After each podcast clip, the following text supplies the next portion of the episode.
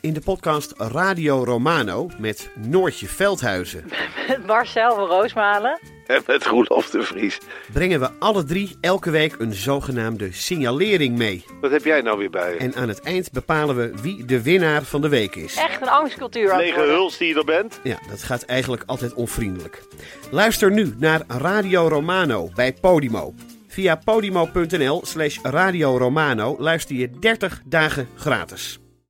Liegen over een mondkapjesdeal die je hebt gesloten met de overheid. Een deal waarmee je miljoenen hebt verdiend. Dat doet toch alleen Siewert van Liende? Nou, nee. Ik ben Felicia Alberding en in de Mondkapjesmiljonairs duik ik met een team van correspondenten in andere schandalen. Want wist je dat Siewert helemaal niet uniek is? Luister de Mondkapjesmiljonairs in je Podimo-app. Of ga naar podimo.nl slash mondkapjes. En probeer Podimo 30 dagen podimo.nl slash mondkapjes. A dangerous war of words between the two presidents tonight. The Kremlin and Vladimir Putin hitting back at President Biden for calling him a killer. So you know Vladimir Putin. You think he's a killer? I do. Responding today in Moscow, Putin said, Кто как обзывается, тот так и называется. It takes one to know one. Dit is Betrouwbare Bronnen met Jaap Jansen.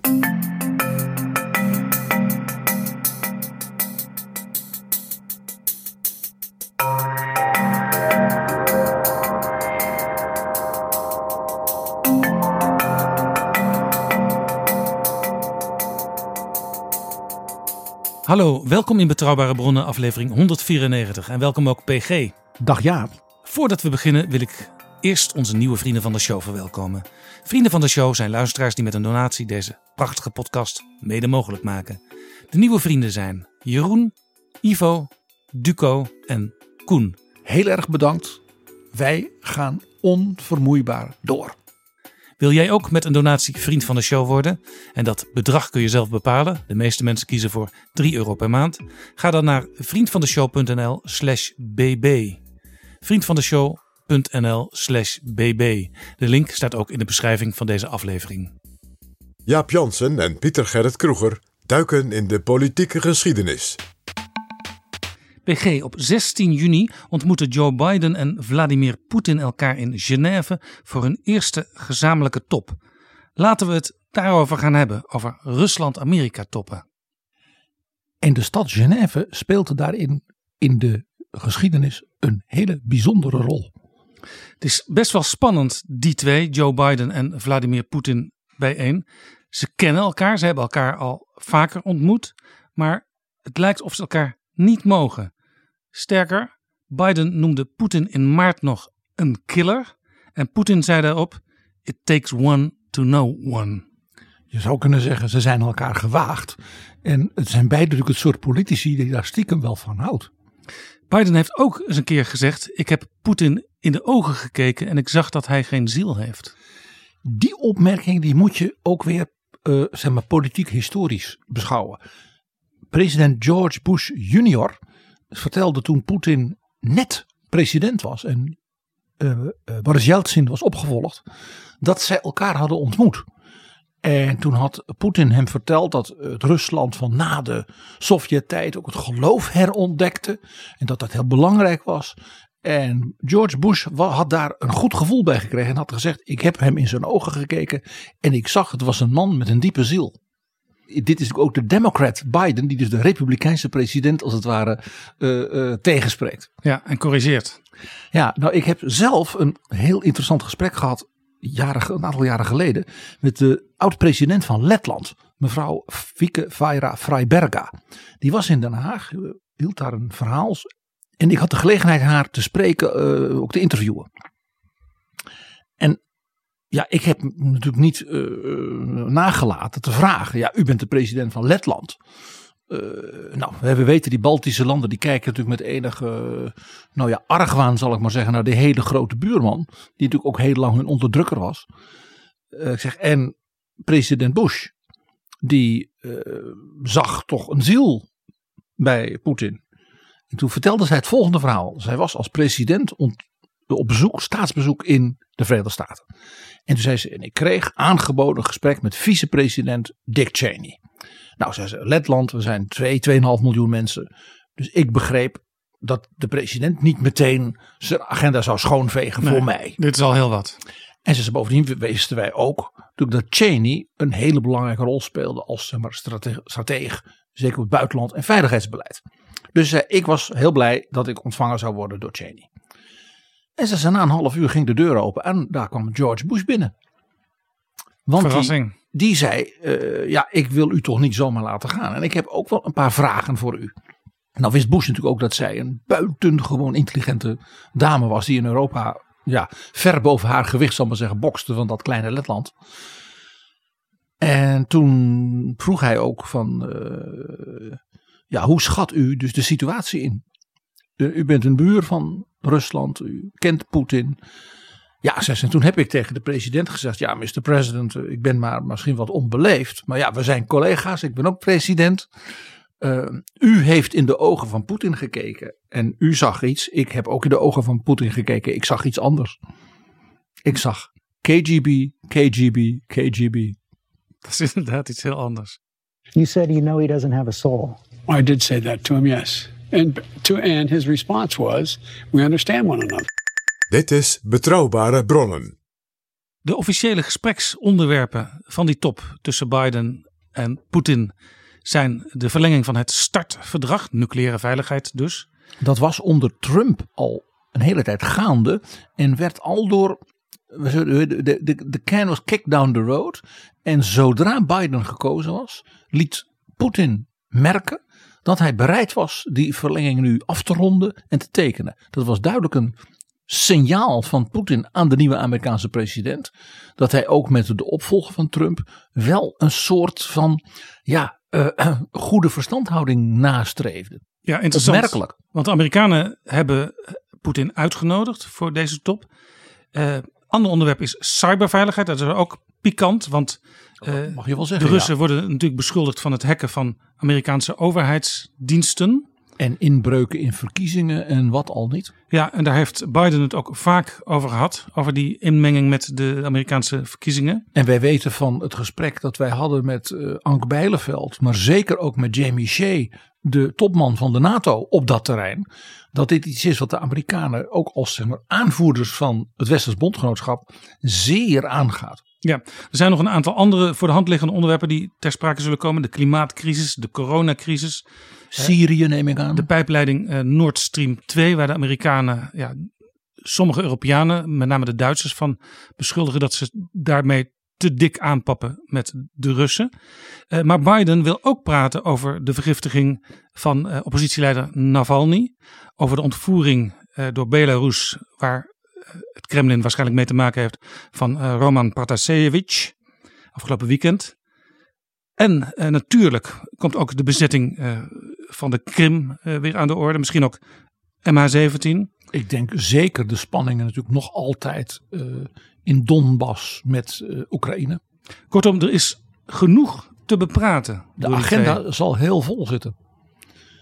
En in dat opzicht, Jaap, kijk ik ook even naar wat ik al zei, de historie van dat soort toppen tussen wat vroeger dan de baas van de Sovjet-Unie was en de president van Amerika. En de stad Genève, want uh, de stad Genève staat in de geschiedenis voor een van de meest fameuze summits. Namelijk die tussen Reagan en Gorbachev. De allereerste keer dat die met elkaar in gesprek raakten. Ook in de tijd van zeer grote geopolitieke, uh, militaire dreigingen en spanningen. Uh, en dat was ook met een nieuwe leider, namelijk Gorbachev. En uh, hè, nu is dus Biden de nieuwe leider. En ook toen was de Amerikaanse president een heer op leeftijd. En was de leider van de Sovjets een wat jonger iemand. Ja, dat was in 1985. Ja, en, en, en laat ik het nou vanuit die historie duiden wat hier gebeurt. Poetin zal die reactie van president Biden op zijn bereidheid dat startverdrag te verlengen feitelijk erg hebben gewaardeerd. Want dat doet twee dingen. Eén, de president van Amerika zegt: laten we dan samen bij elkaar komen. Dan praten wij daarover. We hebben iets concreets, iets positiefs. En iets dat staat in de geschiedenis van de relatie tussen de twee landen voor ontspanning. Voor zoeken naar het verminderen van gedoe en dreiging. En ook van verdere uh, uh, ja, uh, maatregelen om de militaire druk, de nucleaire, de, de, atoomoorlog als het ware te reduceren. Ja, en, voor... en, verwijst dus ook naar de tijd van hoe president Reagan, hè, peace through strength, met Gorbachev uiteindelijk die hele grote stappen toch kon zetten. En wat men Reagan, zeker in het begin van zijn presidentschap, helemaal niet had toegedicht dat hij dat zou doen. Ja, toch zijn er ook haviken in Amerika die zeggen ja, dat startverdrag, die Russen zijn ondertussen weer met allerlei andere wapens bezig. Dus of je daar nou zoveel aan hebt. Maar dan zal de president zeggen, wat Reagan tegen de haviken die hij had zal zeggen van als wij de Russen kunnen laten zien dat we door nuchter en hard onderhandelen wel resultaten kunnen bereiken, kan dat dus ook op die andere terreinen. Als je nu al zegt we praten niet meer met jullie, dan praat je ook niet over die andere mogelijke dreigingen. Er is nog een tweede element waarom Poetin, uh, laat zeggen, die uitnodiging ja, toch zal hebben gewaardeerd. En dat is natuurlijk de president van Amerika heeft het gebaar gemaakt. In antwoord op zijn bereidheid. En daarmee doet natuurlijk Biden iets, iets, ja, iets belangrijks. Hij zegt ook, president Poetin van Rusland, ik zie u een beetje als mijn gelijke, als wereldleider. En wij weten dat is een ding wat uh, uh, ja, sinds de instorting van de Sovjet-Unie natuurlijk een heel gevoelig iets is. Dat was al bij Yeltsin, maar dat is nog veel erger bij Poetin geworden. Ja, het idee was in de Koude Oorlog natuurlijk, er is een bipolaire wereld. Je hebt de Amerikaanse pol en de Russische pol met al hun aanhang en satellieten. En ja, bij de ineenstorting van de Sovjet-Unie en daarna eh, bleek dat Rusland, om maar iets te noemen, economisch helemaal niets voorstelde. Uh, alleen af en toe geld haalde uit bijvoorbeeld olie-export, gasexport. En dat het eigenlijk alleen vanwege de nucleaire dreiging uh, een zware rol speelde in de wereld. En in die glorietijden waar wij het uh, in de podcast alles over hebben gehad. De, de tijden van Nikita Khrushchev. Toen was de Sovjet-Unie was toonaangevend in space. Ja, de Amerikanen holden er een beetje achteraan. Uh, hè, dat, dat Kennedy aankondigde wij gaan naar de maan was vooral ook een gebaar van uh, we lopen niet achter hoor, we gaan ze inhalen. Was geen, in, op dat moment geen signaal van sterkte, om het maar zo te nee, zeggen. Maar jij zegt dus eigenlijk Poetin die kan in ieder geval nu op de korte termijn tevreden zijn. Rusland speelt weer mee in de Eredivisie. Ja, en daarbij speelt dat uh, Biden natuurlijk de vicepresident was van Obama. En ook in de memoires van Obama is deze president, oud-president, over Poetin en over Rusland een beetje, nou ja, neerbuigend, laat ik het maar zo zeggen. Hij zegt, ja, ik had als president van Amerika ermee te maken dat Rusland wel een enorme grote broek aantrok.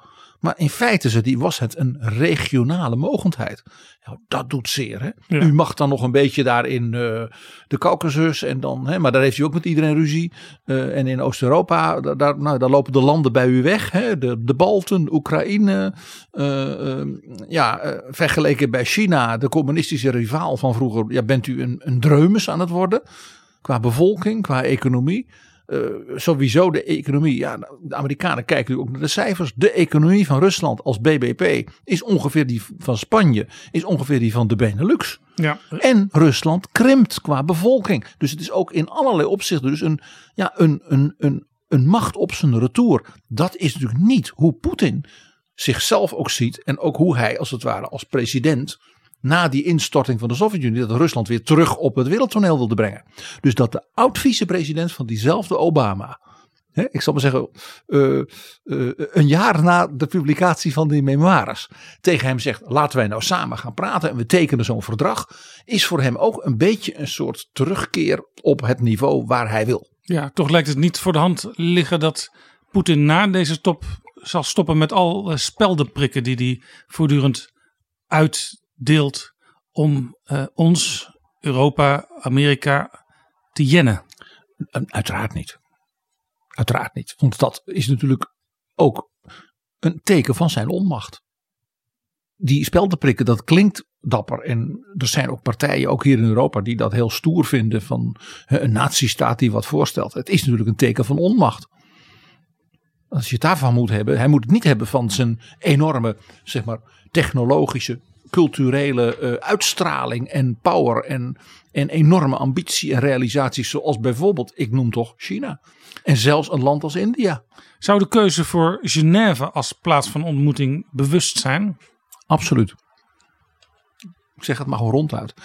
Uh, de, de top toen van Reagan en Gorbachev staat voor namelijk een heel duidelijk zeg maar, historisch signaal. Het leek mij daarom ook leuk om ja, een serie van die summits in de geschiedenis is langs te lopen om te zien hoe die summits als het ware doorklinken nu weer in 2021 ook in de verwachtingen. Misschien ook zal je zult wel zien, ik zou bijna in de stoffering van die summit. Uh, ik zal je een voorbeeld geven. Gaat Biden met Poetin in een tuinhuisje bij het haardvuur zitten of niet? Zelfs dat zal als symboliek onmiddellijk Omdat genoteerd worden. de vorige keer in 85 gebeurde. Ja, en toen gebeurde er iets heel bijzonders. Nou, nog zo'n dingetje. Uh, Genève dus als symbool van de echte ontspanning. En ook er ontstond zelfs een soort bromance hè, tussen Reagan en Gorbachev. Wie was ook alweer de eerste grote wereldleider die door Trump, waarvan iedereen zei dat is een Poetinman, werd ontvangen en nog wel bij hem thuis in Mar-a-Lago? Dat was niet Poetin. Dat was Xi. Weet je nog dat de kinderen van Jared en Ivanka toen Chinese liedjes zongen voor mevrouw Xi, want ze hadden op school Chinees geleerd? Dat vonden de Russen niet leuk. Dat Trump een soort obsessie met hè, China bad had, dat was ook duidelijk. Maar in feite gaf Trump daarmee aan dat hij dus president Xi, waarvan hij ook zei: Ik wou dat ik zoals president Xi ook voor het leven kon regeren. Hè, dat hij die als een groot voorbeeld zag. En niet alleen maar Vladimir Poetin. Dat deed zeer hoor. Ja. Het was weer net als, als onder Obama en onder eh, Bush junior. Rusland Ja. een beetje als tweede rangs. Het was misschien toch ook gewoon wel een moment van realpolitiek. Ook ingefluisterd en ingegeven door zijn directe eh, buitenlandadviseurs. Ja, die toen nog eh, Trump dachten te kunnen sturen. Ja, want ze zijn later allemaal één voor één en ook hun vervangers weer verdwenen. Dus Jaap, wat Biden hier doet, ook met de keuze voor Genève, hè, met dat, die historische allusie die daarin zit, is nog een keer als president van Amerika onderstrepen. President Poetin, ik wil met u praten. We gaan elkaar de waarheid zeggen. Hè, zie de agenda. We gaan ook iets belangrijks samen doen in het kader van nucleaire ontspanning, wapenbeheersing en dergelijke. Die verantwoordelijkheid hebben wij, beide. Daarmee zijn ze dus elkaars gelijken op het wereldtoneel. En hiermee maak ik dus ook symbolisch een eind aan het tijdperk Trump. In de verhouding tussen de Verenigde Staten en Rusland. Ja, een, een, een aantal weken geleden werd al gezegd, ja, waarschijnlijk gaan die twee elkaar ergens ontmoeten. Waarom wordt niet dat pas bekendgemaakt als ze al weten dat het in Genève is? Of is die vooraankondiging ook een beetje bedoeld? Uh, Anthony Blinken, de minister van Buitenlandse Zaken van Amerika, en uh, Lavrov, de minister van uh, Rusland, die hebben het daar uitgebreid over gehad al. Of is dat ook een manier om even te kijken, ja, het gaat toch uitlekken, dus we kunnen het maar vast aankondigen. En misschien helpt het ook om een hele mooie plek te vinden. Nou, je moet dit toch vooral zien ook als onderdeel van het onderhandelingsspel. Uh, het is ook altijd een beetje armpje drukken van waar doen we het dan? Ik zal daar in de geschiedenis, zelfs bij de allereerste summit ooit van een Amerikaanse president met een Sovjetleider, straks uh, een, uh, nou, een verhaal van armpje drukken van waar gaan we het dan doen over vertellen, je, je, je oren klapperen. Dus dat hoort ook weer bij een stukje van die geschiedenis. Weet je nog, Jaap, we hebben het erover gehad bij de val van de muur. Dat president Bush senior tegen Gorbachev zei: Wij moeten nu praten. Nu die muur is gevallen, die DDR stort in. Wij moeten voorkomen dat dit onbeheersbaar wordt. Dat ze uiteindelijk op een boot bij Malta in een winterstorm, omdat ze het niet eens konden worden waar ze dat zouden doen. Want het eerste idee was: zullen we dat in Berlijn doen? Ja, welk Berlijn? Oost of West? Nee, kan niet. Uh, doen we het in links? Ja, maar om iets op het, om het te doen bij, in een buurland van Duitsland, dan is het net alsof je kool niet vertrouwt. Ja? Dus elke keuze daar was een suboptimale keuze. He, ze hadden het in het Vredespaleis in Den Haag natuurlijk moeten doen. Toen hebben ze uiteindelijk op een boot in Malta gedaan. En dus was zo ongelooflijk slecht weer dat ze ook nog die ene boot niet konden gebruiken. Nou, dat geeft dus aan dat ook die keuze van waar doen we het, wanneer en in welke situatie, wat ik maar noem de ansenering, de stoffering van zo'n top, altijd deel is van het spel. En dat geeft dus aan, Jaap, dat een summit van de Amerikaanse president met zijn, zeg maar, opponent op het wereldtoneel altijd meer is dan alleen laten we eens even een gesprek voeren. Het is altijd ook een hoop bombarie eromheen. Ook van de media natuurlijk, maar ook dit soort dingen. Uh, letterlijk de aankleding, wie bepaalt de agenda, wordt er wel of niet een overeenkomst getekend. Ja? Dat betekent dat hij dat, dat zet ook druk op het afronden van het akkoord. Uh, en er ontstaat dus altijd een hoop legendevorming omheen er is natuurlijk altijd ook duiding achteraf van wat is er nou uitgekomen en wie heeft wat gezegd en wie heeft welk punt gemaakt. Ja, want we herinneren ons nog tamelijk recent Trump die als president in Helsinki Poetin ontmoette. En daar eigenlijk als een soort ja, adorerend schooljongetje naast de Russische president zat. En eigenlijk alles beaamde wat Poetin suggereerde. Sterker nog, er was een hele opmerkelijke persconferentie eh, bij die top, waarin uh, gevraagd werd: ja, hoe zit dat nou eigenlijk? De Russen hebben zich toch met uh, onze Amerikaanse verkiezingen bemoeid. Dat, dat zeggen nota bene uw eigen veiligheidsdiensten, Mr. President. En toen zei Trump dit. There was no collusion at all. Uh, everybody knows it. People are being brought out to the fore. Uh, so far that I know, virtually none of it related to the campaign. And they're going to have to try really hard to find somebody that did relate to the campaign. That was a clean campaign. I beat Hillary Clinton easily. And frankly, uh, we beat her. Dat was president Trump. En Poetin die stond er eigenlijk alleen maar een beetje schaapachtig naast. Van ja, goed dat hij het zegt.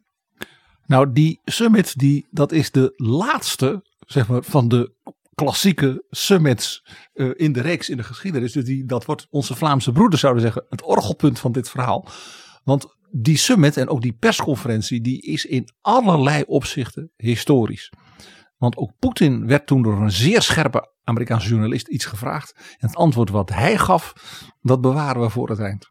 En John Bolton, de buitenlandadviseur, de veiligheidsadviseur van Trump lange tijd die, uh, die was er ook bij. Althans, niet uh, in the room where stoeltje, it happened. stoeltje ernaast. Zoals zijn memoires heten. Maar Trump deed heel veel uh, bilateraal één op één. Waar dus eigenlijk alleen maar een vertaler bij was. Of twee vertalers. En Bolton wilde natuurlijk na afloop precies weten wat er gezegd was. Nou, dat wilden de ministers. Dat wilde de commissie Buitenland, de Senaat. En toen bleek dat de president de aantekeningen van de tolk had ingenomen.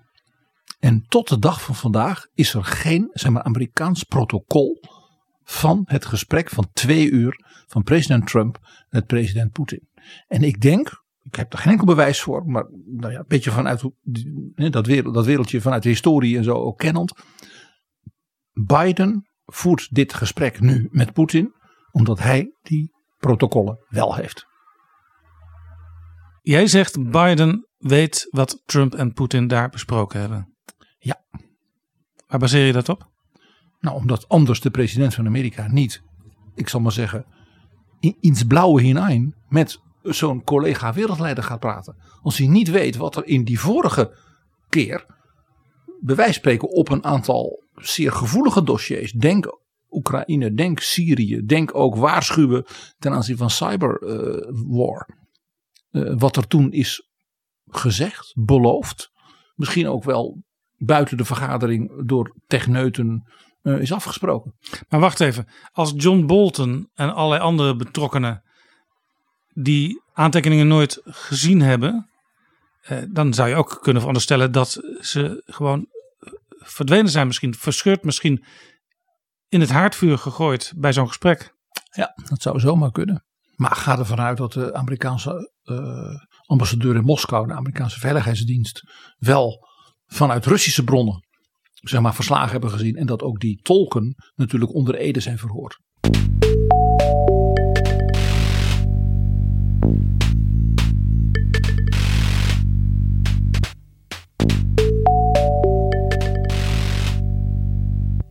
Hoe begon het ooit met de toppen tussen Amerika en Rusland? Niet. Een van de redenen waarom die summits zo'n zeg maar, enorme historische eh, lading kregen vanaf de allereerste keer, is dat ze nooit gehouden werden. De Verenigde Staten erkenden de Sovjet-Unie helemaal niet. Terwijl allerlei andere landen dat wel deden, al in de jaren twintig.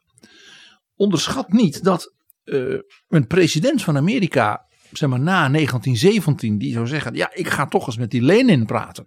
Of daarna met Stalin. Ja, die kon uh, opstappen, die zou een impeachment aan zijn broek krijgen.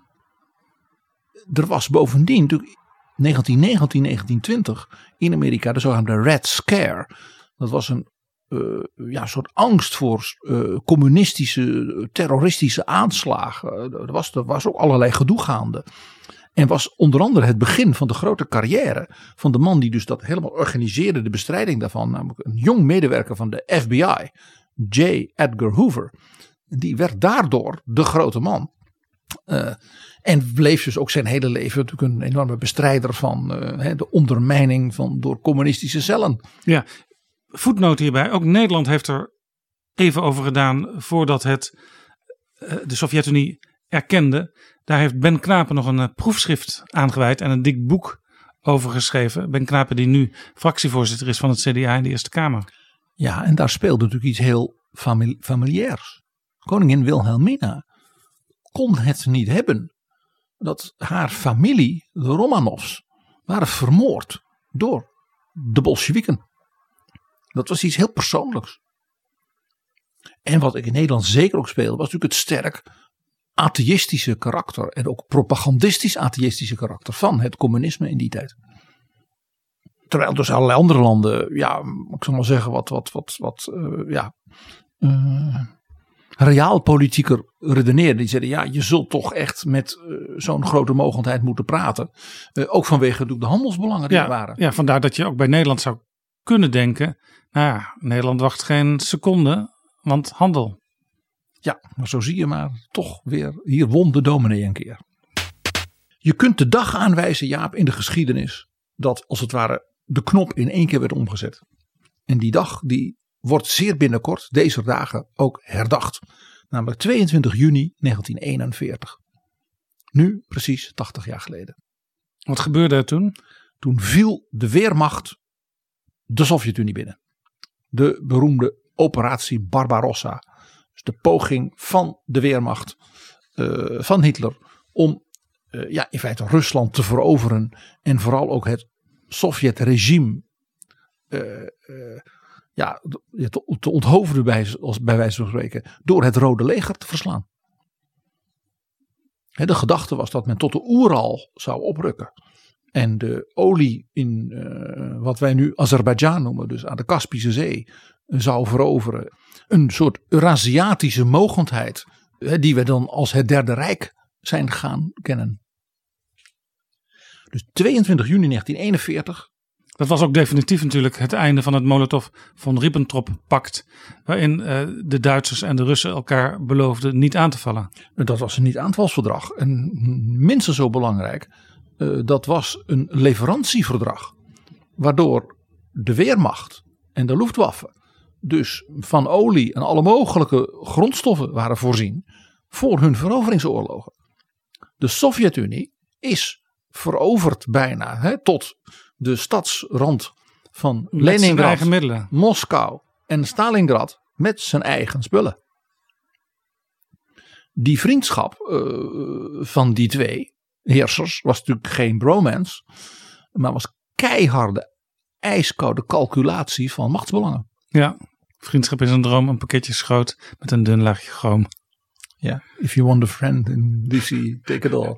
Ja, nou ja, en, en natuurlijk hier speelde ook dat uh, de Sovjet-Unie onder Stalin, uh, doordat uh, de Duitsers als het ware druk waren in het Westen, natuurlijk twee dingen tegelijkertijd kon realiseren. Eén, een enorme uitbreiding van zijn macht in zijn omgeving. De Baltische landen werden onderworpen, een groot deel van Polen. Men poogde ook Finland te onderwerpen. Er is in de Caucasus, uh, daar weten we veel minder van, maar ook wat in Iran heeft men uh, militaire acties gedaan. En men heeft zelfs een zeer forse militaire confrontatie gehad met Japan. in Manchurije. Dus de Sovjet-Unie heeft als het ware van de gelegenheid gebruik gemaakt, om zo te zeggen, om in zijn, aan zijn randen zijn macht te vergroten. Men heeft ook een deel van Roemenië ingenomen, bijvoorbeeld.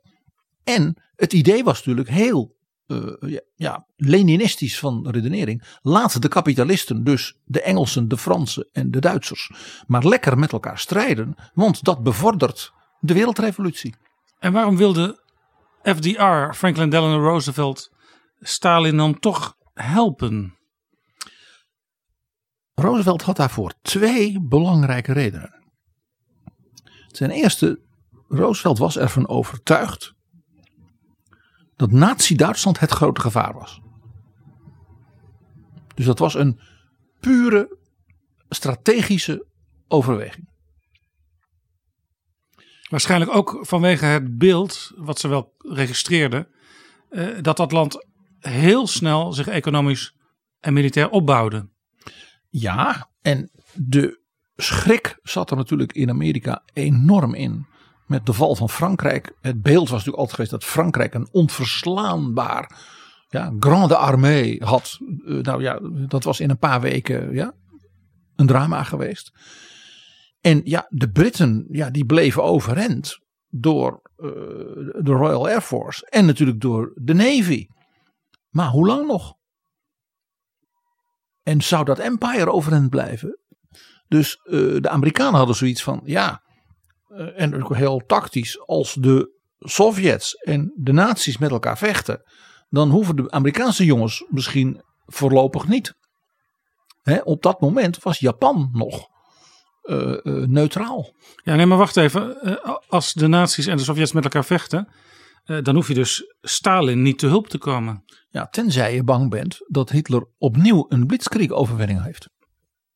Dit was overigens een interessant punt wat jij aanstipt. Want in de Verenigde Staten, in de Amerikaanse politiek, was de steun voor deze keuze van Roosevelt helemaal niet zo groot. Ook niet in de publieke opinie, maar zelfs niet onder zijn eigen partijgenoten, bijvoorbeeld in de Senaat. Uh, er was een uh, senator voor het staatje Missouri, die, zoiets, die zei van de nazi's en de commies, laat ze lekker elkaar afslachten. Dat is alleen maar goed voor Amerika. Ja. En dat was Harry Truman. De latere president. Dus die had zoiets, waarom moeten wij de, de Sovjets nu leningen gaan geven? En Roosevelt zei, wij gaan de Sovjet-Unie dezelfde zeg maar, uh, uh, ja, giften doen als wij Churchill doen. Dus als zij vliegtuigen nodig hebben, als zij uh, eten nodig hebben, dat speelde in hoge mate. Want het gebied wat veroverd werd natuurlijk heel snel door de Weermacht. Ja, dat was precies de gebieden waarin Rusland het eten werd verbouwd. De ja. graanschuur van de Oekraïne. Speelde bij de interne Amerikaanse kritiek op FDR dat hij wilde samenwerken met Stalin ook aan de rechterkant van het Amerikaanse spectrum een rol dat FDR toch al als links werd gezien met al zijn grote steunplannen? Er werd gezegd, het was wel typisch natuurlijk een liberal. Uh, dit was, uh, ja, hij werd natuurlijk ook verdacht van socialistische sympathieën. En wat hiervoor, hij was natuurlijk toch al lang president toen. Hij was aan zijn derde termijn, wat uniek was in de geschiedenis. Hier speelt natuurlijk ook dat men zoiets had, ja, die FDR die gedraagt zich als een soort ja, wereldheerser. En ja, zo'n Stalin, dat is een man waar hij mee kan praten. Er speelde ook wel een beetje van, van uh, FDR is ons zo ver ontstegen. Hè? Dus hij moet maar misschien met zijn beide benen weer op de aarde. Ja, ook dat speelt ja. ook in de binnenlandse politiek van de Verenigde Staten. Speelt het met een president natuurlijk wel vaker, hè? dat soort dingen. Er ontstond dus een intensief contact. Uh, waarbij, ja, eigenlijk zou je kunnen zeggen, de eerste proto-summit van de Amerikanen. En misschien wel in de geschiedenis een van de allerbelangrijkste summits ooit. Was dus niet met president Roosevelt, die doordat hij natuurlijk verlamd was, moeilijk kon, ja, mo mobiel kon zijn, moeilijk ja. kon reizen. Dus die heeft zijn allerbelangrijkste vertrouweling, zijn rechterhand, Harry Hopkins, naar Moskou gestuurd. En weet je wanneer? In juli 1941. Dus terwijl de Weermacht oprukte in Belarus, Oekraïne en de Baltische landen, was de belangrijkste rechterhand van president Roosevelt op het Kremlin. En wij weten dat Stalin hem daar ongelooflijk openhartig heeft verteld over dit gaat helemaal fout. Al zoveel is kapot. We zijn zoveel van onze tanks kwijt. Zoveel van onze vliegtuigen uh, zijn kapot. Uh, maar daar had Stalin dus op dat moment ook wel belang bij om dat zo te vertellen. Want ja, dan krijg je hulp. Dat hoopte hij ja.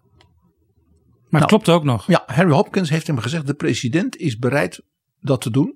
Maar dan ja, moeten we wel ook uh, samen tot afspraken komen. Maar wat hij ook altijd tegen Churchill zei: Germany first. We gaan eerst Nazi-Duitsland verslaan. En, en zoals Churchill zei: als Hitler morgen de hel binnentrekt, vind ik nog een vriendelijk woord voor Satan. Dus de Sovjet-Unie is nu onze bondgenoot en daar heeft Hitler voor gezorgd. Ja, ja. dus ook hier weer dus echte realpolitiek. En Harry, Harry Hopkins was zo'n vertrouweling van FDR dat hij woonde in het Witte Huis. Daar had hij een kamer, een werkkamer en een logeerkamer en die woonde daar. Dus die sprak de president elke dag, nou ja, voortdurend. Dus die was daar ook als de ogen en oren van FDR om natuurlijk ja, te zien, is Stalin te vertrouwen? Ja. En ja, wordt dat wat of gaan ze eraan? En zijn conclusie was, we moeten samenwerken. We moeten alles uit de kast halen. Dat was de conclusie. Er is dus heel veel contact geweest. Er is ook een enorme briefwisseling van Roosevelt en Stalin. Maar al in een heel vroeg stadium, zeker door de verhalen van Harry Hopkins, had Roosevelt zoiets van: ik moet een keer zo snel als dat kan met Stalin praten. En Roosevelt begon met een gesprek à deux. Want wij zijn toch twee uh, wereldleiders. En dus zonder Churchill. Want Roosevelt zei altijd: Churchill is natuurlijk een geweldige man, heel inspirerend. Maar uiteindelijk vecht hij tegen Nazi-Duitsland om het empire ja, te bewaren. Voor zichzelf. Ja. En wij Amerikanen zijn tegen dat Britse kolonialisme. En dat zijn de Russen ook. Dat is een punt. Dat is altijd heel gevoelig geweest tussen FDR en Churchill. Dus bij alle verering van Churchill, die hij ook altijd in al zijn boeken over FDR had, daar moet je altijd bij horen. Maar hij zei in kleine kring over FDR ook wel eens heel andere dingen. Nou, je begrijpt, zolang in 1941 de opmars van de Weermacht tot de buitenwijken van Moskou, ja, de belegering van Leningrad en in 1942 tot aan de Wolga, tot aan de stad Stalingrad, die in puin kwam, uh, vernoemd naar de grote leider zelf, uh, kon natuurlijk Stalin niet weg. Bovendien, pas in december 1941, door de overval van Japan op Pearl Harbor, was Amerika ook zelf echt partner in de oorlogsstrijd. Ja. Niet alleen maar leverancier. Dus toen moest president Roosevelt vooral ook in Washington blijven en met zijn generaals en zijn admiraals. Kortom, een ontmoeting kwam er voorlopig niet van. Die kwam er voorlopig niet. Eigenlijk is de, het moment dat Roosevelt zei: nu moeten we echt gaan plannen. Uh, dat kwam door, ja, dat kun je eigenlijk aanwijzen. Dat was november, december 1942. Toen was er dus die zeer geslaagde, enorme uh, uh, ja, soort D-Day landingen van de Amerikanen in Noord-Afrika. Die in de tijd dus samenvielen met Stalingrad. En met de overwinning van generaal Montgomery in Egypte op Rommel bij El Alamein. Ja, Stalingrad even uitleg. Uh, dat was de belegering door de Duitsers, door de nazi's van die hele grote Russische stad. Dat was dus de tweede grote opmars van de nazi's tegen het Rode Leger. Waar de nazi's uiteindelijk ook vastliepen. Aan de Wolga. En de Russen hebben dus alles gedaan om te voorkomen dat die stad, vernoemd naar Stalin, zou vallen. Want dan zou de Wolga als het ware ook niet meer bevaren kunnen worden. En dan had je de belangrijkste zeg maar, binnenlandse route uh, voor materiaal, voor legerspullen, voor eten in Rusland was dus geblokkeerd. Bovendien had het nazileger ook nog ten zuiden van Stalingrad waren ze tot in de Caucasus opgerukt. En dreigden dus ook de oliebronnen van Maikop, van Baku en wat wij nu Azerbeidzjan noemen in te nemen. Dat zou natuurlijk fataal geweest zijn voor de Sovjet-Unie. Ja, maar net niet. De Duitsers die stuiten dus op een aantal fronten op het maximum van hun kunnen. Overstretched power, zoals dat dan heet. Dus de Amerikanen waren nu ineens ook zelf met hun troepen en hun vloot in die Middellandse Zee in Noord-Afrika actief. Rukten ook op, versloegen de Duitsers. Wat niet iedereen weet, Jaap. De uh, capitulatie van de Duitse troepen in Tunesië. Die dus van twee kanten, vanuit Egypte door de, de Britten, hè, met Montgomery. En vanuit zeg maar, Algerije uh, in Tunesië, als het ware, werden samengeperst. Waarbij dus Rommel heeft moeten vluchten in opdracht van Hitler naar Duitsland. Uh, die capitulatie heeft meer Duitse soldaten in gevangenis gebracht dan de capitulatie van het zesde leger aan het oostfront in Stalingrad. Dat was dus een gigantische militaire dreun en leidde er ook toe dat de Amerikanen en de Britten vervolgens Italië binnenvielen, het land van Mussolini, de bondgenoot. Ja, dit is allemaal anderhalf jaar nadat Harry Hopkins voor het eerst in Moskou op bezoek was. Maar nog steeds hadden de twee leiders elkaar niet ontmoet. Nee, en je begrijpt het moment dus dat de overwinning aan het oostfront in Stalingrad. En daar in Noord-Afrika. En zelfs een inval in bondgenoot Italië. Dus aan de orde was. Was natuurlijk het moment daar. Van nu moeten we met elkaar gaan praten. Want wij moeten weer twee jaar vooruit gaan kijken. Wat gaan wij nu doen om Nazi-Duitsland definitief te verslaan? En misschien ook al een beetje nadenken over de nieuwe wereldorde daarna. En de machtsverhoudingen. Ja, wat zal Stalin gaan eisen ja, ter compensatie van al die verschrikkingen? Uh, hoeveel plunderingen, om maar even zo te zeggen. En er was nog iets. FDR had een heel eigen agendapunt. Hij wilde dat de Sovjet-Unie ging meedoen tegen Japan. De Sovjet-Unie en Japan hadden namelijk een neutraliteitsverdrag. Net als Stalin dat met Hitler had gehad. En dat gold nog steeds. Een detail, Jaap.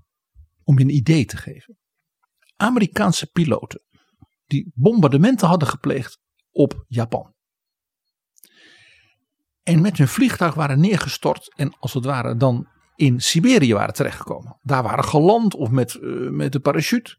Die werden dus dan als Amerikanen die Japan hadden gebombardeerd. Gevangen genomen door de Sovjet-Unie en in gulagkampen gestoken. Die werden niet als bondgenoot teruggestuurd naar, naar hun familie in Iowa die zaten in de Gulag-archipel. Vanwege die neutraliteit. Ja. Stalin was in dat opzicht een volstrekte gewetenloze heerser. Dus je begrijpt, ook, ook dit laatste punt was natuurlijk een dingetje, om het even zo te zeggen, voor Harry Hopkins en de president, om toch even met Stalin te regelen, om het maar even zo te zeggen. Ja, ja. ja een vuiltje dat moest worden weggewerkt.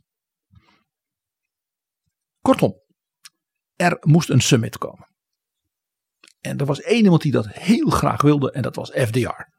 Die zei tegen Churchill, ik wil met Stalin praten. En nou Churchill, nou, veel, nee nee je mag mee, je mag mee, vooruit dan maar. Maar ik ga, ben ervan overtuigd dat ik met Stalin kan praten. Want hij is een heerser. En die diplomaten die voor jou werken en voor mij, dat zijn ambtenaren. Die praten met andere ambtenaren. Dat is een dictatuur. Ja, dat is geen open communicatie. De enige open communicatie die denkbaar is, is tussen mij en Stalin zelf. Franklin Delano Roosevelt was natuurlijk een man met een enorm ego. Ja. En een enorme persoonlijkheid. Laten we dat er ook even bij zeggen. Het grappige is, dit doet natuurlijk ook weer een beetje denken aan Ronald Reagan en Gorbachev. Reagan dacht dat ook. En jij weet, Reagan was een enorme fan als jonge in, man in Hollywood van Franklin Delano Roosevelt. Hij was toen een democrat.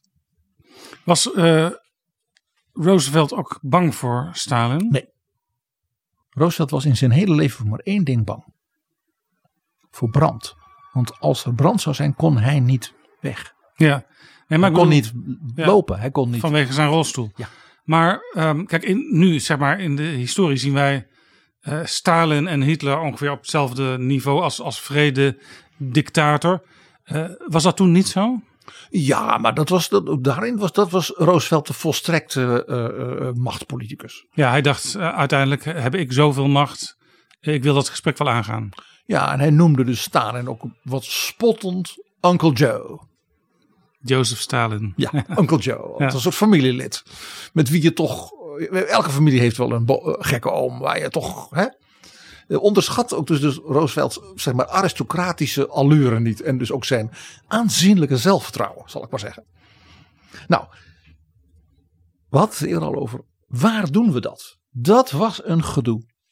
President Roosevelt zei: U zit daar in Moskou, ik zit in Washington.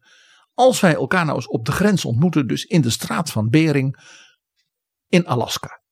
U kunt dan daarheen, dat is voor u te doen. Het is uwzelfde land, het is voor mij ook te doen. Dan hebben we ook de tijd, kunnen we met elkaar praten.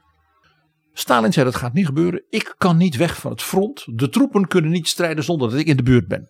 Flauwekul natuurlijk. Hij zat natuurlijk toch meestal gewoon in Moskou. Ja, in de voor hem aangelegde bunkers in de metro.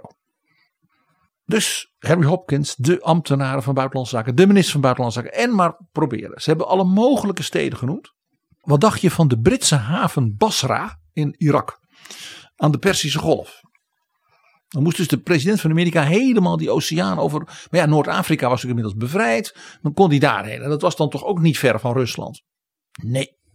Waarom zei Stalin steeds nee? Dit was gewoon armpje drukken. En er was een heel persoonlijke overweging. Stalin durfde niet te vliegen. Stalin had nog nooit gevlogen. Hij was bang om te vliegen. Om opgeblazen te worden. Stalin reisde door de Sovjet-Unie met een gepantserde trein, waarbij alles was afgezet tot zeg maar kilometers van uh, de spoorlijn af. Ja, dan ben je in een vliegtuig natuurlijk veel kwetsbaarder. Volstrekte paranoia. Dus die arme president Roosevelt, die vanwege natuurlijk zijn gezondheid uh, ja, heel moeilijk kon reizen. Uh, bovendien ook vanwege zijn hart was dat extra een punt. Die moest dus met een watervliegtuig van Florida via Bermuda naar Dakar. Dan naar Casablanca. Daar was Churchill, zodat hij dan met Churchill kon praten, maar vooral ook gewoon geestelijk en fysiek weer een beetje ja, bijkomen. Toen is hij gevlogen naar Cairo. Daar heeft hij een summit gedaan met de leiders van China, Chiang Kai-shek. Heeft hij de piramide bekeken en uh, ook, was ook een beetje vakantie wel. En toen is hij uiteindelijk met een vliegtuig van Cairo naar Teheran gebracht. Stalin was bereid naar Teheran te komen. Naar Perzië. Naar door het Rode Leger bezet gebied. Dat was dus een van die dingen die in de tijd van de samenwerking met Hitler door hem aan zijn ronde allemaal waren ingenomen. En de Britten die dachten de Sovjets gaan voor Hitler ook nog de olie van Kuwait en Iran en Irak innemen. Dus de Britten hebben toen hun positie in Irak en in Perzië enorm versterkt. Dus er waren twee bezettingszonen. Ja, in, in deze tijd, als je het in 2021 zou projecteren, dan zou het natuurlijk nooit geaccepteerd worden eh, dat je zo'n top gaat organiseren op een terrein dat bezet is door een van de twee deelnemers. Een land dat is onderworpen. En Stalin bood aan president Roosevelt aan een conferentieoord. Dat was de ambassade van de Sovjet-Unie, die helemaal was verbouwd voor Stalin. En uh, uh, Churchill had geloof ik een van de paleizen van de familie Pahlavi van de Shah. En de, FDR zou dan uh, in een ander groot gebouw, waar ook de Amerikaanse ambassade was. FDR komt aan in Teheran en krijgt een boodschap van de Russische geheime dienst. Uh, er waren nazi-saboteurs onderweg in Teheran en die dreigden een aanslag te plegen op de president en op Churchill en op Stalin. Dus er zat maar één ding op. President Roosevelt moest ook in dat Russische kampement, dus in die ambassade met die bijgebouw van Stalin maar logeren. Waarop de Roosevelts omgeving zei: we worden dus volledig afgeluisterd. En bovendien, we, we, we hebben iemand nodig die zijn eten proeft. Ja, dat, dat ga je dus niet doen. Dat heeft hij wel gedaan. Zoals ik al zei, Roosevelt was niet bang. Die zei, dat doen we dat. En die zei bovendien, daarmee toon ik aan aan Uncle Joe dat ik hem vertrouw. Churchill die zei, ik heb mijn eigen paleisje. En zo ontstond dus de allereerste summit van de leiders van zeg maar Rusland en Amerika. Met Churchill erbij. Met Churchill erbij. En zo was het ook. Churchill heeft die summit niet fijn gevonden. Want hij drong toe tot en door dat hij was teruggezet in de Tweede Liga. Ondanks het empire. Ondanks zijn dapperheid. En ondanks dat iedereen hem zo bewonderde. Hij telde in een aantal opzichten niet meer mee. Het was Roosevelt die met Stalin de strategie bepaalde van hoe gaan we Hitler verslaan. En Roosevelt wilde ook, deed ook regelmatig wat, wat schimpscheuterige opmerkingen naar Churchill. Ook om Stalin te laten weten, uh, hij is de, de kelner. In de verhouding van de Anglo-Saxische kapitalistische machten. Want zo was Roosevelt ook wel. Dus die top in Teheran is dus vanuit historisch oogpunt, geopolitiek van de grootst mogelijke betekenis geweest. Het was de allereerste keer. En meteen. Dat de leider van de Sovjet-Unie en de leider van de Verenigde Staten elkaar in de ogen konden kijken. En dat is geweest, ik heb dat geloof ik een keer eerder verteld in Betrouwbare Bronnen. Bij dat diner aan het eind, dat Stalin die toast uitbracht op president Roosevelt. En op de hulp van de Amerikanen, het Amerikaanse bedrijfsleven. En al die giften en kredieten en zonder wie zij Hitler in Stalingrad niet hadden verslagen. Dat is de enige keer dat Stalin min of meer openlijk in gezelschap heeft erkend dat het Rode Leger alleen had kunnen winnen dankzij president Roosevelt. Dus het interessante is Jaap, de eerste proto-summit was op het Kremlin van Harry Hopkins, zeg maar het alter ego van de president. En de eerste echte summit was in Teheran, of all places. En was meteen zeg maar, een moment waarvan je zegt, ja, daar werd de wereldgeschiedenis opnieuw geschud. He, ja. Daar begon die twee wereldmachten die elkaar recht in de ogen keken. For the first time in this war, the three Allied leaders had at last been brought together from the ends of the earth. Following the design for Japanese punishment framed in the Cairo meetings came the conference to decide the fate of Germany. The joint authors of this momentous declaration have planned the shape of things to come.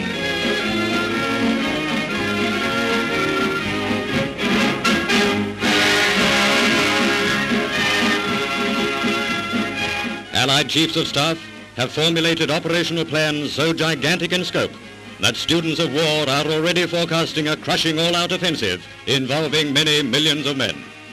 They feel that preparations are now very close to completion. But let us leave speculation to the wise. Let us dwell upon the concrete things that are open for all to discuss. The infinitely gratifying thought that Churchill, Roosevelt and Stalin have set the ball rolling for the grand finale.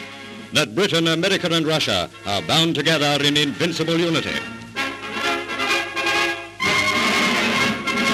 Toch hoor je Teheran als topontmoetingsplaats bijna nooit vermeld worden. Nee.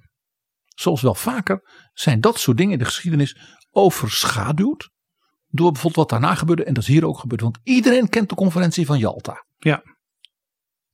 En die was in januari 1945. En eigenlijk heeft men daar nog een keer alles doorgenomen wat men in Teheran had gedaan en bevestigd. En het belangrijkste punt was voor president Roosevelt dat Stalin beloofde opnieuw: ja, ik ga meedoen tegen Japan. En dat de Sovjet-Unie mee wilde doen met de Verenigde Naties. Was het verschil misschien dat uh, Jalta inmiddels uh, als media-event kon worden neergezet, terwijl Teheran toch meer het aftasten van, van ja, het proeven van de nieren van elkaar was. En, en, en ook, het kon ook mislukken. Ja, dat, die, dat, dat was voor Teheran zeker het geval. Het was ook uitermate geheim dat de president überhaupt uh, buiten Amerika was. Men dacht hij is weer aan het vissen He, wat die, want dat was de enige sport die hij kon als beweging. Hij was een enorme zeiler en visser. Roosevelt. Dus men dacht hij is ergens in, de, in South Carolina. Eh, in de buurt. Op zijn bootje. Nou, hij was uh, ergens anders. Kijk, Teheran moest dus ook vooral heel erg geheim blijven. Ook omdat de naties niet mochten weten dat ze dus met elkaar strategische beslissingen aan het nemen waren. Bij Jalta in januari 45 deed dat er niet meer toe. Om het even heel bruut te zeggen. Ja, dat was het moment dat Hitler zelfs de allerjongste jongetjes in de, in de krijgsmacht uh, liet binnenkomen. Omdat hij geen soldaten meer over had. En de Amerikaanse troepen aan de Rijn stonden.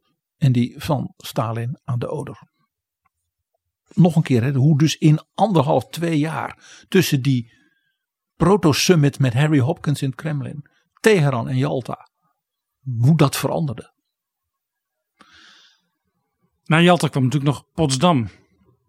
Ja, met president Truman. En toen was Hitler natuurlijk echt verslagen. Was Hitler echt verslagen. Dus toen was het een kwestie van ja, de demarcatielijnen vastleggen. En toch kijken, is er ook na de, het verslaan van Hitler nog iets van ja, bemiddeling denkbaar. Uh, Churchill werd bovendien tijdens die conferentie verslagen door de Labour Party. Dus dat is een, ja, een soort ja, middensummit geweest. Waar eigenlijk niet zulke hele grote beslissingen zijn gevallen. Daarbij speelde nog iets. President Truman was natuurlijk net president. En had natuurlijk net gehoord terwijl hij daar was. Dat de atoombom was geprobeerd. In Alamogordo in New Mexico. En dat hij het deed. Dus de Amerikaanse president dacht op dat moment. Ik hoef niet zo heel veel te bemiddelen. Als duidelijk wordt wat ik in handen heb, dan komt er een andere tijd. Wist Stalin dat, dat die atoombom een succes bleek te zijn? Dat is zo'n mooi verhaal, Jaap. Truman loopt naar Stalin in Potsdam en zegt: Maarschalk Stalin, want zo werd hij genoemd, Marshal Stalin. Ik moet u iets melden dat alleen ik u kan vertellen. We hebben een test gedaan met een ongelooflijk krachtig wapen. En die test is positief uitgewerkt. En wij wachten af of de Japanners uh, zich gaan overgeven. Wij rekenen natuurlijk op uw steun. Ook uh, met, van het Rode Leger tegen Japan. En dan kunnen we samen ook Japan snel verslaan. Truman dacht dat Stalin zou zeggen: Oh, Mr. President, vertel. Hm, quite interesting. Ja, is dat een kanon dat uh, eh, 100 kilometer kan schieten? Of vertel. Hè? En het enige wat Stalin deed was hij trok aan zijn pijp en knikte en zei: Heel goed. ja, hij wist het al. Truman wist niet dat Stalin het wist. Dit zijn van die mooie momenten. De KGB, of hoe dat toen heette, die had zijn werk goed gedaan. Hij had, Stalin had zijn eigen mensen, hè, zoals je weet, in Los Alamos, New Mexico, die die proef deden. Oh jawel. Dit is Betrouwbare Bronnen, een podcast met betrouwbare bronnen.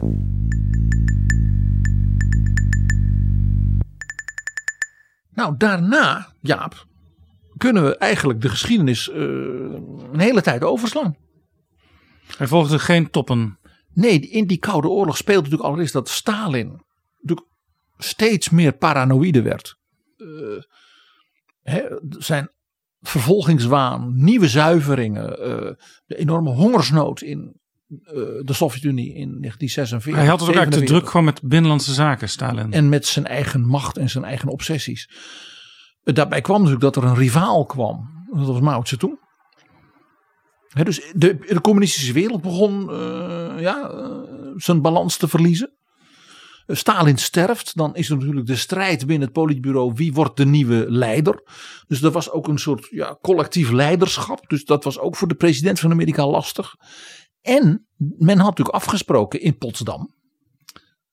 We gaan als vier mogendheden, dus Sovjet-Unie, USA, Britten en Fransen, als de winnaars, als groep verder topconferenties organiseren. Dus de president van Amerika kon ook moeilijk los van de Britten en de Fransen dat doen. En dat maakte dus in feite, uh, ik zal maar zeggen, het repertoire van diplomatiek overleg zeer ingewikkeld.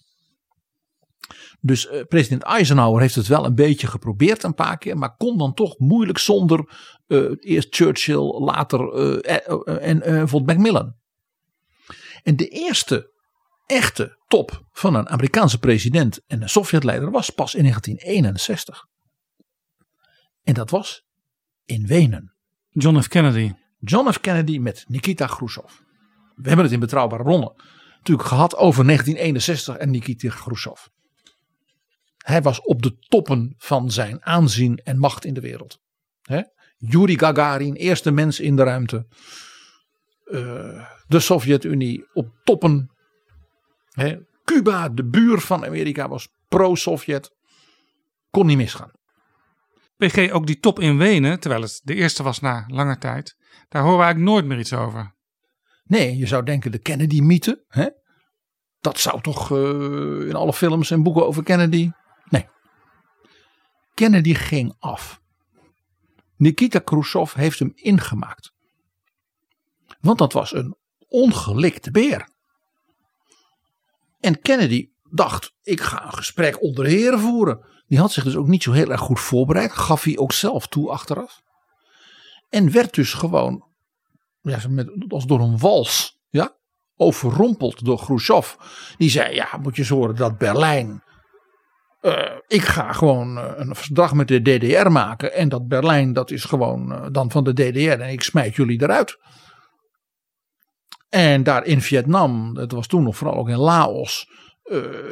daar gaan jullie verliezen. Nou, met veel gedoe heeft JFK nog een soort van neutraliteitsonderhandelingen over Laos dan uit Wenen. Zagen de Russen hem als een softie? Volstrekt.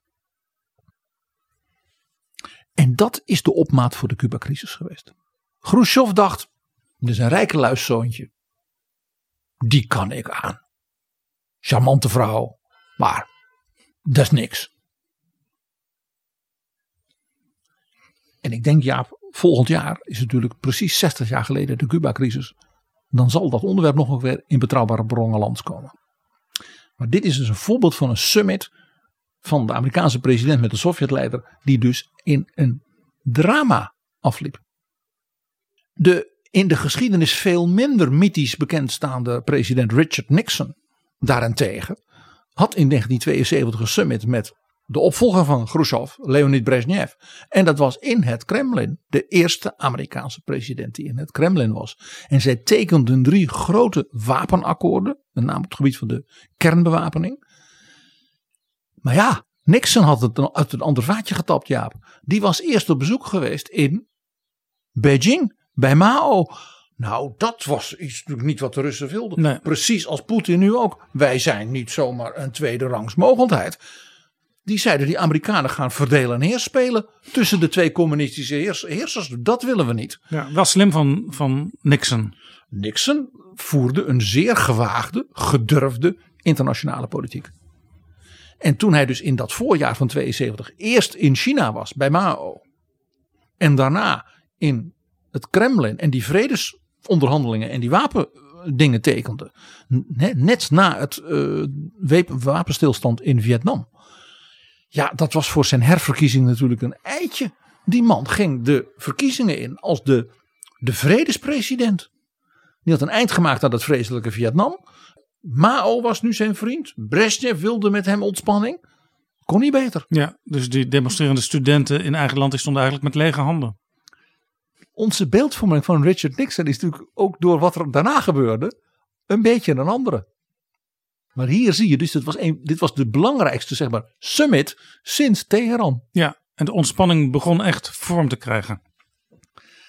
Nou, toen zijn er een serie summits nog geweest, ook van Nixon en president Ford en president Carter. Dat leverde steeds minder op, mede natuurlijk door het volkomen verkalken van de leiding van de Sovjet-Unie. We hebben het er eerder over gehad in onze podcast. En toen kwam uiteindelijk die top, die in het begin al genoemd werd, tussen Reagan en Gorbachev in Genève in 1985. Ja, waarvan ik dus zeg, hou die enorm in beeld nu we het hebben over Biden en Poetin dat Genève is geen toeval.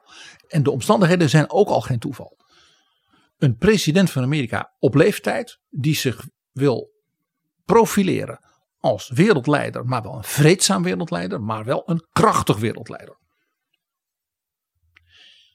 En die dus zegt, de enige manier om al die enorme geopolitieke spanningen, om die openlijk te kunnen bespreken, is als wij bij elkaar gaan zitten. Reagan geloofde in zijn eigen zeg maar, vermogen andere mensen te overtuigen en te binden. Het was natuurlijk ook de acteur in Reagan die wist, die rol kan ik. Hij was, ik zei het al, ook een groot bewonderaar geweest, altijd van Roosevelt. Die natuurlijk dat ook had. Ja, overigens kan het ook heel goed zo werken dat als je bij wijze van spreken de wereldpolitiek ingewikkeld vindt, dat je niet weet hoe bepaalde initiatieven eindigen, dat je juist door een rol te kunnen spelen door die begiftiging te hebben, ook boven jezelf uit kan stijgen en dus ook ergens terecht kan komen, wat je misschien niet helemaal voor mogelijk had gehouden toen je nog aan de keukentafel zat s morgens en dacht van hoe moet dit aflopen? Jij weet Jaap, er is één wereldleider geweest die van alle anderen, want iedereen dacht oh mijn hemel, ja, die Gorbachev is zeer intelligent, jonge vent, dynamisch en met alle waardering van Ronald Reagan, hij, hij gaat doen wat Khrushchev deed met Kennedy, hij eet hem als een snack. Eén wereldleider zei oh nee, Margaret Thatcher. Die zei tegen Reagan, he's a man we can do business with. Thatcher die kende Reagan als de man die zo iemand kan veroveren. er ontstond ook die merkwaardige bromance van Reagan en Gorbachev. En dat ontstond in Genève.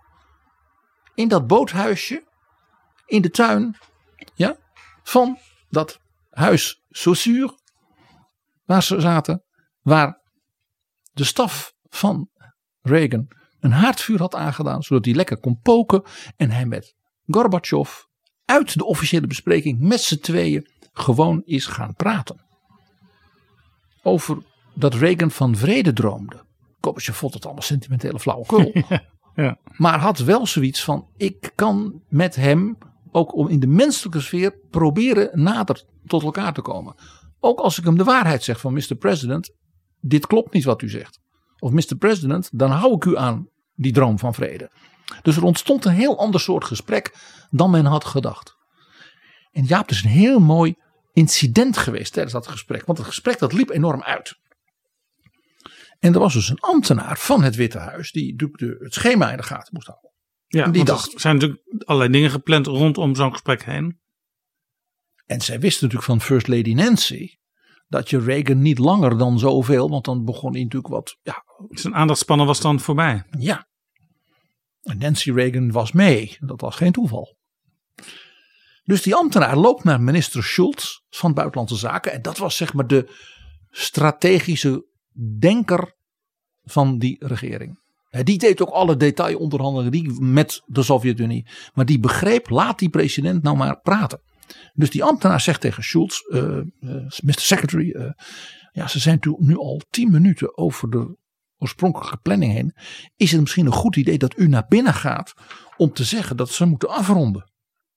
Schultz sprak toen de prachtige en historische woorden tegen die ambtenaar. If you think so, then you shouldn't have this job. Prachtig. Schultz dacht, laat ze praten. We zien wel wanneer ze naar buiten komen. Want dit duidt erop dat er iets van een verbinding tussen die mensen is. En hier moeten wij de naam van één hoogleraar noemen, Jaap. Susan Massey. Reagan is geïnspireerd geraakt, dat wist niemand, door deze hoogleraar, zeg maar Russische taal, geschiedenis en literatuur. Die was op haar bezoeken in Rusland ervan doordrongen dat de Russische bevolking, ook door dus de komst van Gorbachev en het eind van dat Brezhnev-regime, die verkalking, snakte naar iets nieuws. Snakte naar verbinding, snakte naar ja, iets van perspectief. En die heeft zich gewoon gemeld op het Witte Huis. En Schultz heeft toen gezegd: praat u maar, Mr. President, met deze professor. Er zijn, ik geloof, meer dan twintig gesprekken geweest op het Witte Huis van professor Massey met Reagan en natuurlijk ook met Nancy Reagan erbij. En waar gingen die gesprekken over? Over literatuur, over de Russische kunst, over dat de Russische mensen heel gelovig zijn. Dat vond Reagan heel belangrijk. Dat ze naar vrede snakten, dat ze arm zijn, dat er niks te koop is. Dat de Russen een grootse cultuur hebben waar de Amerikanen ja, jaloers op kunnen zijn. Kortom, z- zij kantelde ook het beeld wat veel Amerikanen van Russen hadden. Namelijk als een soort amorfe massa die allemaal dezelfde richting uitmarcheert. Als deels slaven en als deels als eh, nou ja, eh, moordlustige fanaten. Ze zei de gewone Rus wil wat iedere Amerikaanse boer en iedere Amerikaanse familie in de suburbs wil. En Reagan raakte gefascineerd door die verhalen. En vandaar dat Reagan ook altijd bij al die summits en gesprekken met Gorbachev van die Russische spreekwoorden aanhaalde. die had hij van deze professor geleerd. Dobrovaj ne probovraj. Trust but verify. Hè, dat Gorbachev dan zei, dat zegt u elke keer. Reagan toen, die onsterfelijke woorden van Reagan. Yes, because I like it. maar dat gaf, dat gaf dus ook aan iets van het gemak. Wat daardoor tussen die twee mensen ontstond. Dat dus Joe Biden de stad Genève kiest. Is een signaal dat hij tegen president Poetin zegt. Wij hebben een vergelijkbare verantwoordelijkheid als toen Ronald Reagan, geen democrat. En Gorbachev, de man van glasnost en perestroika, maar een Leninist. En dat bent u ook niet. Dus dit is heel symbolisch. Dus ik ben heel benieuwd of ze ook bij zo'n haardvuur gaan zitten. Het zou toch wonderlijk zijn als Poetin ineens een hele andere houding inneemt dan wij van hem kennen. Hij heeft ook met een andere president te maken. Kijk, toen in Helsinki, dat was op 18 juli 2018. Hij werd natuurlijk niet uitgedaagd door Trump. Nee, hij had hem in zijn achterzak. Om je een idee te geven, Jaap. Op 18 juli 2018, dus dat is nu drie jaar geleden, traden Trump en Poetin samen op in Helsinki. En bij de persconferentie, na dat gesprek waarvan niemand dus weet, twee uur lang, wat er nou eigenlijk is gezegd, waar dat gesprek over ging, kreeg president Poetin een vraag van een Amerikaanse journalist. En die zei: President Poetin, voor ons als Amerikaanse media is er ja, een punt, en dat moeten we u gewoon vragen. Is het waar dat u beschikt over compromitterend materiaal over Donald Trump? Ja, een Amerikaanse journalist vraagt dat soort dingen. Anders mag je ook niet meer terugkomen op zijn uh, hoofdkantoor van zijn krant of van zijn televisiemaatschappij. Dat denk ik ook. Je moet wel durven hoor. Zo'n vraag gaat er niet komen met president Biden. En ook het antwoord niet. Want wat was het antwoord van Vladimir Poetin, Jaap? Poetin die begon te grinniken. Hij zei, ach, de heer Trump en zoals hij, er komen vele zakenlieden uit Amerika naar Rusland, naar Moskou. Dus dat is lang geleden. En meer heeft hij niet gezegd. Dus hij zette Donald Trump, waar hij bij stond voor de Amerikaanse pers, het Amerikaanse volk, in de hoek als een mislukte zakenman, waar hij als president van Rusland, boah, en in feite zei hij dus, tuurlijk heb ik compromitterend materiaal. Want dat heb ik van alle lieden die in Rusland zaken willen komen doen. Trump kon uit dommigheid nog denken van, uh, nou ja, hij beschadigt me niet verder in ieder geval. Nou, er is verder niet meer over gediscussieerd. Overigens, jij zegt, er zal niks gevraagd worden aan Poetin over Biden. Poetin heeft natuurlijk wel informatie over Hunter Biden, die in Oekraïne allerlei zaken heeft gedaan, die hij waarschijnlijk alleen kon doen en waar hij veel geld mee verdiende, omdat zijn vader destijds de vicepresident van Amerika was. Ja. En daar weet Poetin waarschijnlijk heel veel van. En hij zal wel uitkijken om dat uit te spelen. Want dit, dit soort dingen werkt natuurlijk volkomen averechts. Ook uh, trouwens, Poetin werd nog iets gevraagd door Reuters bij die persconferentie. Is het waar dat u wilde dat president Donald Trump in 2016 zou winnen van Hillary Clinton? Want Trump had gezegd: Poetin is bang voor mij. Dus nog nooit iemand zo streng, zo taf geweest. Want ik ben een zakenman tegen de Russen. En Poetin heeft ijskoud, zoals we dat ook van hem gewend zijn, zei: Ja, zeker wilde ik dat Trump won. Het is toch niet te geloven, ja.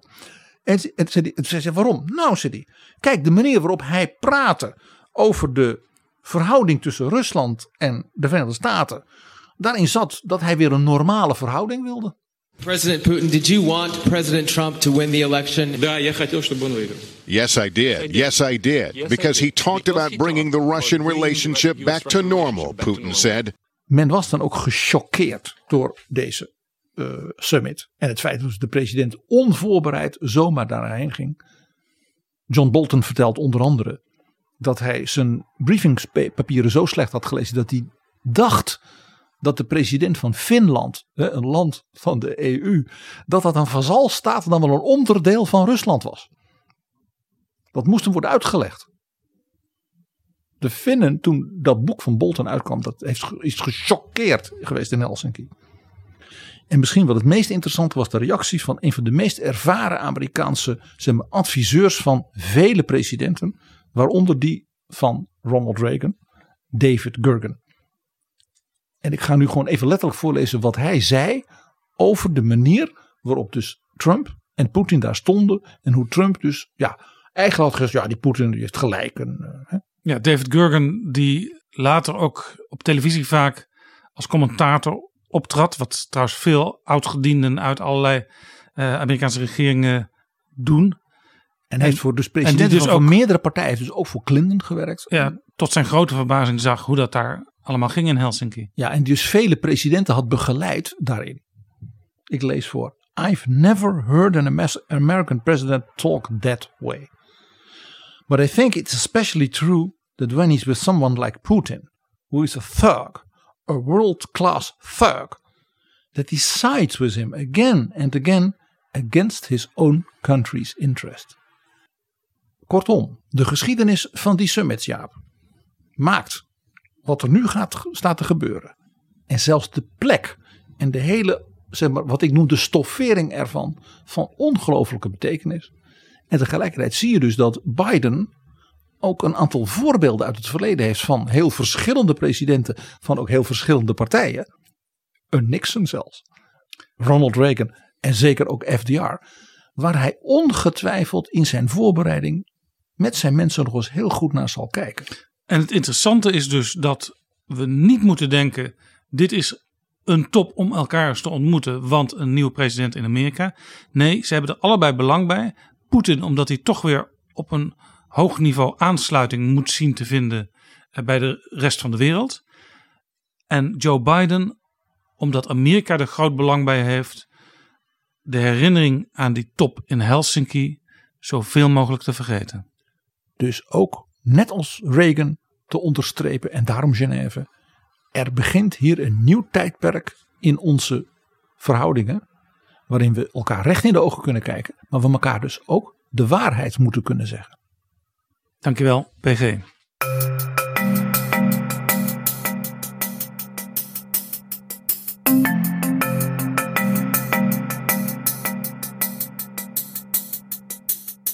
Zo, dit was Betrouwbare Bronnen aflevering 194.